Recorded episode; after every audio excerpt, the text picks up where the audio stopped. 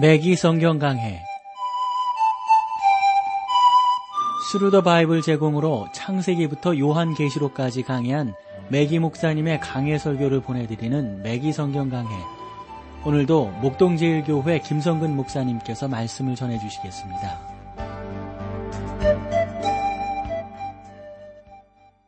애청자 여러분 안녕하셨습니까? 맥기 성경 강해 자, 오늘도 여러분들을 호세아서로 모시겠는데 오늘 호세아서 8장 5절 말씀 함께 나누도록 하겠습니다. 사마리아여 내 송아지는 어, 버리웠느니라 내 노가 무리를 향하여 타오르나니 너희가 어느 때에야 능히 무지하겠느냐. 여러분 여기 보시면 저희가 어느 때에야 능히 무지하겠느냐. 그 당시 이스라엘 사람들은 죄를 범했잖아요. 그들은 어떻게 보면 하나님 앞에서 모두 다다 죄인이었어요. 그들은 결코 무죄한 자들이 아니었습니다. 거기에 보면 사마리아여 네 송아지는 그랬는데 여러분 사마리아는 북이스라엘의 수도라는 거 아시죠? 특별히 아합의 아버지인 오므리 시대에 이스라엘의 수도가 되었는데 아합은 바알신 우상 숭배자인 베니게 사람들 사이에서 시돈의 제사장이었던 그런 뭐랄까요 그 아버지에게서 태어난 이세벨과 결혼했습니다. 그러니까 이방 여인과 결혼을 한 것입니다. 이세벨은 수백 명의 바알 신에 대한 예언자들을 이스라엘로 이렇게 자기 시집 올 때 데리고 온 거거든요. 이주를 시켰습니다. 이스라엘 백성 가운데 많은 사람들이 바알 신을 숭배하게 되었습니다. 내 노가 무리를 향하여 타오르나, 타오르나니 그러니까 하나님께서 이스라엘을 심판하시기 직전에 이제 있으셨는데 사마리아는 오늘날 황폐하게 버려진 땅이 되었습니다. 저는 그곳을 여행할 때 우리의 여행단에게 사마리아를 반드시 보아야 할 것을 강하게 주장한 바 있어요. 왜냐하면 비록 장소는 아름다웠지만 황폐하게 버려진 모습은 우리 모두가 보기에 흉했단 말이죠. 그러나 그렇게 지금 지형적으로 또 상황적으로 벌어져 있는 사마리아 지역을 보면서 하나님께서 이 지역을 어떻게 하셨는가. 그러니까 여러분들도 만약 여러분이 그것을 보았다면 아마 그곳에 소름 끼치는 모습을 기억하기에 아주 쉬울 거라고 생각을 합니다. 쉽게 지워지지 않는 것이죠. 아, 그러나 한때 사마리아는 엄청난 곳이었습니다. 상하로 지은 궁궐이 있었고요. 고고학자들에 의하면 폐허가 된 그곳에서는 아름다운 매우 아름다운 상하 향유병 그리고 또 상하로 만든 온갖 종류의 장신구들이 발견이 되었다고 합니다. 그래서 뭐 교회라든가 어느 성교단체들이 그쪽으로 여행을 하게 되면 그 여행에 참여하는 일들이 폐허가 된 그곳의 모습을 이렇게 보면서 몹시 우울해하는 것을 보게 되는데 그건 당연한 것 아니냐는 거예요. 하마, 하나님께서 사마리아를 심판하셨다고 하는 것을 보여주는 거거든요. 여리고도 마찬가지입니다. 하나님께서 여리고 성을 심판하시고 그 성이 지금도 폐허로 남아 있는 것은 성경이 그대로 응했단 말이죠. 사마리아는 훌륭한 건물들로 가득한 매우 아름다운 곳이었지만 하나님께서는 이스라엘 백성들이 당신에게서 떠나 그곳에 세워진 금송아지를 예배하자 사마리아를 심판하시게 되었어요. 그것이 8장 5절 말씀의 의미란 말이죠. 6절로 넘어가 볼까요? 이것은 이스라엘에서 나고 공장이 만든 것이라 참 신이 아니니 사마리아의 송아지가 부서트리우리라. 저는 금송아지 신상이 세워졌던 장소가 오늘날의 어디인지 전혀 알 수 없다고 생각을 합니다. 고고학자들 역시 그것의 흔적을 발견했다는 보고를 우리는 볼 수가 없어요. 고고학의 어떤 그 보고서에서 연구 결과에서 볼 수가 없다고요. 아마 그것은 다른 곳으로 가져가 그곳에서 부서졌거나 심지어는 녹여서 없앴을지도 모른단 말이죠. 하나님께서는 이스라엘 백성들을 향해 다음과 같이 말씀하시고 계십니다. 너희가 내게서 떠나 금송아지를 섬겼도다. 그러나 그것은 참신이 아니어서 너희를 도와줄 수 없느니라. 호세아서 8장 7절을 볼까요? 저희가 바람을 심고 광풍을 거둘 것이라 심은 것이 줄기가 없으며 이삭은 열매를 맺히지 못할 것이요 서로 맺힐지라도 이방 사람이 삼키리라. 본절은 장차 그 땅에 기근이 찾아오고 적들이 공격해 오므로 심판이 임하게 될 것에 대해서 말하고 있습니다. 호세아서 8장 8절 말씀을 볼까요? 이스라엘은 이미 삼키었은 즉 이제 열국 가운데 있는 것이 기뻐하지 아니하는 그릇 같도다. 이스라엘은 이미 삼키었은 즉 여러분이 과거 이스라엘의 열 지파가 오늘날 어디에 있는지 분명히 아실 것입니다. 많은 사람들은 미국이 바로 에브라임 지파의 후손이라고 생각들을 하는데 모르겠어요. 미기 목사님은 음, 그것은 아마 터무니없는 견해다 이렇게 아주 일축을 하고 계시네요. 만약 여러분이 그것을 사실이라고 생각하신다면 호세아서에 있는 에브라임 지파에 대한 하나님의 심판에 관한 장들을 읽어보시기를 바랍니다. 혹여 그러한 해석을 여러분들이 들으셨다면요. 왜냐하면 여러분은 에브라임 지파에 대한 심판의 그, 그, 여러 가지 언급들을 쭉 발견하게 될 것이기 때문입니다. 이제 열국 가운데 있는 것이 기뻐하지 아니하는 그릇 같도다. 우리는 오늘날 과거 이스라엘 지파들이 살고 있는 장소나 그들의 신분에 대해 알 수가 없습니다. 저는 이스라엘 백성이 포로 생활로부터의 귀한 후 유다 지파와 혼합되었다고 확신하며 따라서 그때부터 그들을 분류한다는 것이 도저히 불가능했다고 생각을 합니다. 그들은 오늘날 전 세계에 흩어져 살고 있었습니다. 사실은 이스라엘 전국에 있는 유대인보다 뭐라 그럴까요? 외지에 있는 유대인들, 특별히 여러분 유대인들이 가장 많이 사는 곳이 미국 뉴욕시라고 하는 거 아시죠? 거기에 뭐 유대인 숫자가 이스라엘에 있는 유대인 숫자보다 많다고 하니까요. 오늘날 이스라엘 본토에 사는 유대인 수보다 국외에 사는 유대인 수가 적어도 4배 정도 된다고 하니까 상당히 많은 숫자라고 하는 것을 알 수 있죠. 8장 9절로 가보세요.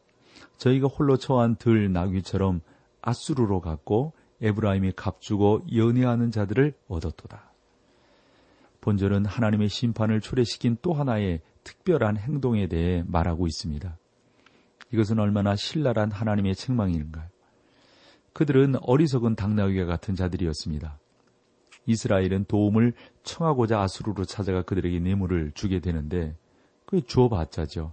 에브라임이 값주고 연애하는 자들을 얻었도다. 그러나 이스라엘은 자기들의 아수르를 매수할 수 없다는 사실을 발견하게 됩니다. 반대로 하나님께서는 아수르를 이용해 이스라엘을 심판하게 되는 거죠. 이게, 이게 여러분 가똑똑이에요. 진짜 혼자 똑똑한 거죠. 이, 이게 옳지 못하단 말이죠. 그 다음에 우리 10절, 11절 볼까요? 저희가 열방 사람에게 값을 주었을지라도 이제 내가 저희를 모으리니 저희가 모든 방백의 임금에 지어준 짐을 인하여 수여하기 시작하리라. 에브라임이 죄를 인하여 재단을 많이 만들었더니 그 재단이 저로 범죄케 하는 것이 되었도다. 여러분 재단은 예배하는 곳입니다. 그런데 하나님께서는 이스라엘에게 재단을 주셨습니다. 우리는요 시브리서에서 교회는 하늘에 다니며 하나님의 보좌는 오늘날 우리에게 은혜의 보좌가 되고 우리 주님 예수님께서는 대제사장으로서 그 단에서 우리를 위해서 중부하고 계시다는 사실을 히브리서를 연구하면서 살펴보았잖아요. 그렇습니다. 제단은 예배하는 장소가 되어야 합니다. 그런데 하나님께서는 본절에서 이렇게 말씀하고 계신 거예요. 에브라임이 죄를 위하여 재단을 만들었더니 그 재단이 저로 범죄케 하는 것이 되었도다. 그러니까 이스라엘은 이방 종교인 우상을 숭배했다 하는 것이죠. 그것은 저들에게 아무런 도움을 주지 못했을 뿐만 아니라 심판만 초래하게 했습니다. 사랑하는 우리 매기성경 강의 애청자 여러분, 종교는 인류 역사 가운데 가장 저주스러운 것이었습니다. 종교는 세상의 아편과 같은 것이었어요. 소를 신성, 신성시하며 스테이크를 먹지 않는 오늘날 그럼 뭐 어느 나라 있잖아요. 인도 같은 나라들. 그들은 수많은 사람들이 굶어 죽어가고 있음에도 불구하고 소를 결코 식용으로 사용하지 않고 있단 말이죠. 여러분 중국의 현실은 어떻습니까? 하나님으로부터 떠나 마치 광야와 같은 어? 그런 곳에 어? 살고 있단 말이죠.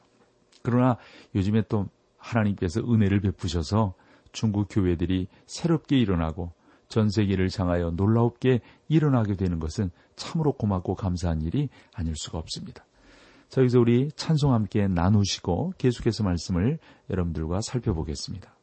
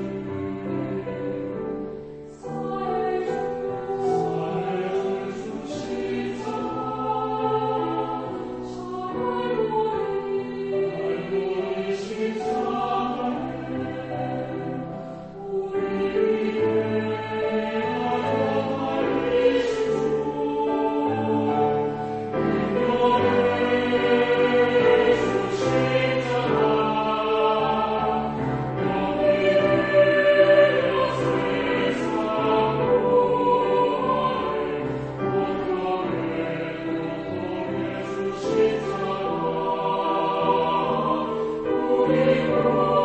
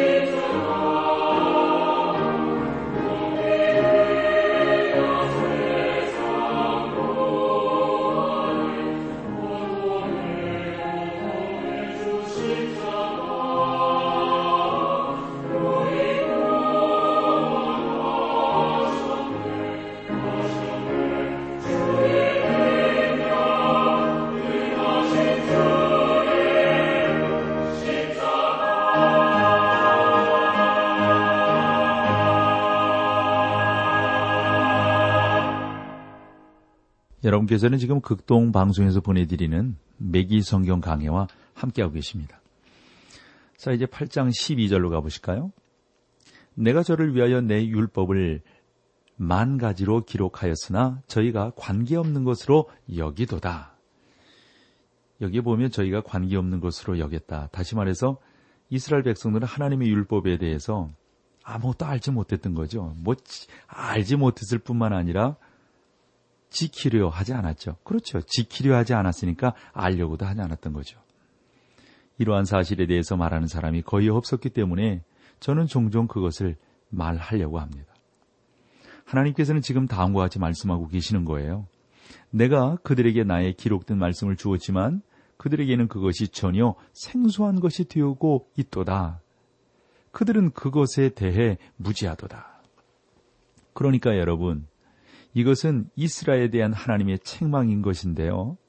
그렇지만 오늘날의 우리를 향한 하나님의 책망이 된다는 사실을 우리가 기억을 해야 합니다. 분명 우리는 문명 세계에 살고 있고요. 우리 안에 뭐 기독교 인구가 요즘 뭐 줄어들었다고 하지만 뭐 어느 종교보다 뭐 강력하게 역사하고 있지 않습니까? 실제 그렇지만 하나님의 말씀에 대한 무지는 뭐 우리 뭐, 뭐 많은 그러한 경우에 찾아볼 수 있지 않나 하는 거예요. 우리가 성경을 가르치는데 열의를 다하는 이유가 바로 여기에 있습니다. 이 매기 성경 강의를 통해서 우리 극동방송이 시간을 할애해서 여러분들에게 성경을 가르치고 성경대로 살기를 소망하고 성경이 우리에게 무엇을 교훈하는지를 이렇게 뭐 귀한 전파를 사용해서 여러분들에게 말씀드리는 이유는 그거예요. 성경을 알아야 되고 성경의 교훈을 우리가 깨달아야 되기 때문이다 하는 겁니다. 저는 여러분이 출석하는 교회의 담임 목사님을 아, 여러분 저는 존경해야 된다고 믿어요. 그거 뭐 목사이기 때문이 아니고요. 여러분, 여러분들 교회의 목사님은 무슨 회사의 사장이 아니시라고요. 저는 목사님들이 세상 사람들과 잘 어울리는 사회적으로 영향력 있는 인물로 부름받았다라고 생각하지 않습니다. 중요한 것은 목사님들을 통해서 강단에서 하나님의 말씀이 제대로 선포되느냐의 여부입니다. 그렇다면 여러분은 여러분의 교회 목사님을 따라야 되는 것이죠. 그러나 하나님의 말씀을 전하는 것 이외의 것에 시간을 보내고 자유주의 사상에 물들어 있는 목회자라면 하나님의 말씀을 말씀대로 순종하지 않는 목회자라면 우리가 따라야 되겠습니까? 저는 그것을 권할 수 없다고 봅니다. 우리나라에는 지금 하나님의 말씀을 분명하게 가르치지 않는 분명한 목회자들이 있다고 생각을 해요. 그러나 대부분의 교회 목사님들이 참 훌륭하시고 새벽 예배부터 얼마나 애쓰고 얼마나 하나님의 말씀대로 사랑하는 성도들을 양육시키기 위해서 수고하시느냐 하는 겁니다. 13절 말씀으로 가보세요. 8장 13절입니다. 내게 드리는 제물로 말할지라도 저희가 고기로 제사를 드리고 먹거니와 여호와는 그것을 기뻐하지 아니하고 이제 저희의 죄악을 기억하여 그 죄를 벌하니 저희가 애굽으로 다시 가리라. 그들은 의식을 행하고 제사를 지냈으며 그것에 사용되는 용어들에 대해 알고 있었지만 그것이 전부였습니다. 저들에 대해 아시는 하나님께서는 그들을 수용하시지 않았던 것입니다. 저는 목회자로서 오늘날 근본주의자들이 쓰는 용어를 알려고 하는 사람들이 거의 없다는 사실을 알고 있습니다. 그들은 자기들이 여호와를 찬양합니다. 혹은 여호와께서 하나님께서 여러분들을 축복하십니다. 이런 말들을 하긴 합니다만 이러한 것은 대단히 놀라운 표현이지만 하지만 이러한 표현들이 어떤 사람들의 입을 통해서 나오느냐가 중요한 것이죠. 전혀 하나님을 믿지 않는 사람들이 립 서비스로만 이렇게 말을 한다면 이게 되겠어요? 그러니까 호세아 시대에 뭐 제사를 드리고 또 뭐 하지만 하나님 그분의 존재를 인정치 아니하고 하나님으로 인해서 기뻐하지 아니하고 하나님 때문에 죄악에서 멀리 떠나려고 하는 노력을 하지 않는다면 뭐 그런 신앙생활을 어찌 하나님이 기뻐하시는 신앙생활이라 할 수 있느냐 하는 겁니다. 8장 14절로 가보실까요? 이스라엘은 자기를 지은 자를 잃어버리고 전각들을 세웠으며 유다는 견고한 성읍을 많이 쌓았으나 내가 그 고을들의 어, 불을 보내어 그 성들을 삼키게 하리라. 이스라엘은 자기를 지은 자를 잃어버리고 전각들을 세웠고 그들은 예루살렘 성전을 대신할 수 있는 전을 세우려 했습니다. 하나님께서는 성전 안에서만 당신께 희생 제물을 드릴 것을 말씀하셨습니다. 유다는 견고한 성읍을 많이 쌓았으나 유다도 똑같이 범죄했지만 하나님께서 그들은 나중에 심판을 행하시게 이렇게 만들었던 것입니다. 심판의 상징으로 제일 먼저 예루살렘 성전이 쾌파당하게 되는데요. 이스라엘의 영토 가운데 북쪽 지역이 다른 지역에 비해서 황량했다는 것은 잠옷 흥미로운 일이 아닐 수 없습니다. 강우량이 적은 네게부 지방으로 내려갈수록 그 이스라엘은 황량하다고 그러거든요.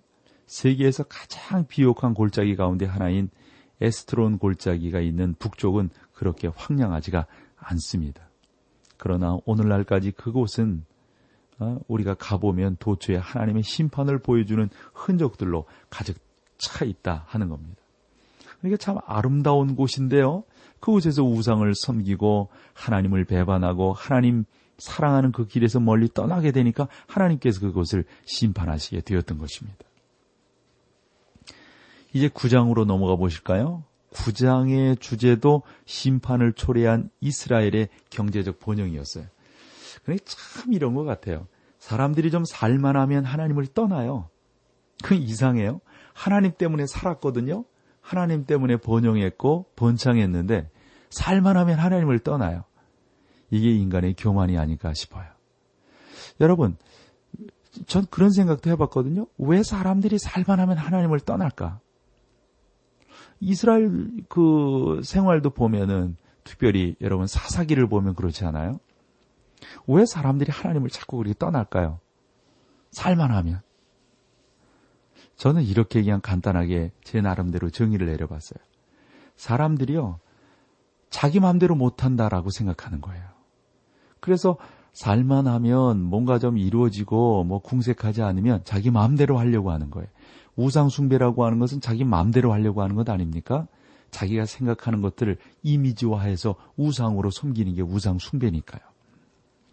그래서 이 구장을 보면 이 당시 이스라엘은 경제적 번영에 아주 그 좀 이렇게 위치에 올라가게 되었어요.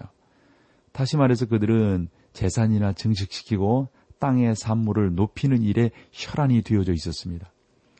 그러나 하나님께서는 그러한 것들을 뒤로 물러나는 송화제와 같은 것이라고 사실 말씀하고 있습니다.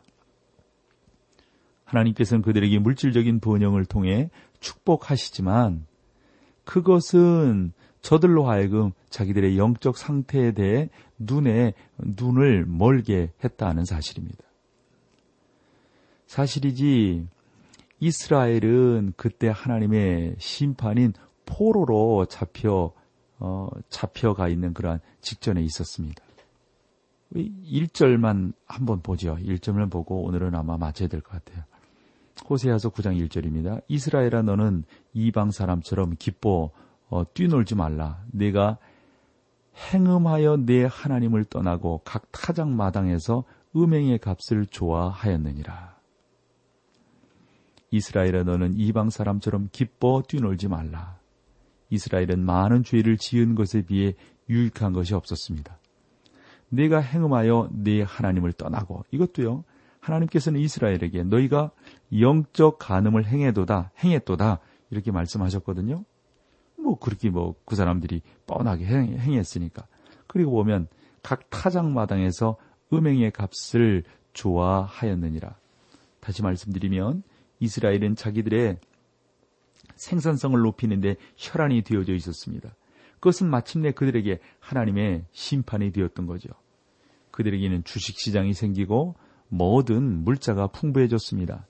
슈퍼마켓 진열 때에는 온갖 먹을 것들로 가득하게 되었습니다. 아마도 술과 포도주가 대량으로 팔렸겠죠. 그러한 모든 것들은 백성을 속이는 것이 되고 말았던 것입니다. 그러므로 이스라엘 백성들이 하나님 앞에서 그 벌을 받게 되고 어려움을 겪게 되는 그러한 지경으로 빠져들게 되었던 것입니다. 자, 오늘 여기까지 하고요. 다음 시간에 다시 여러분들을 호세아서로 모시겠습니다. 맥기 성경 강해 지금까지 Thru the Bible 제공으로 창세기부터 요한계시록까지 강해한 맥기 목사님의 강해 설교를 목동제일교회 김성근 목사님께서 전해주셨습니다. 이 시간 방송 들으시고 청취 소감을 보내주신 분께는 나침반 출판사에서 신앙서적을 보내드립니다. 청취 소감을 남겨주실 분들은 극동방송 홈페이지에 매기 성경 강해로 들어오셔서 사연을 남겨주시거나 문자로 참여하실 분들은 한 통에 50원의 유료 문자 샵 1069 샵 1069번으로 보내주시기 바랍니다. 매기 성경 강해 오늘 순서를 마칩니다.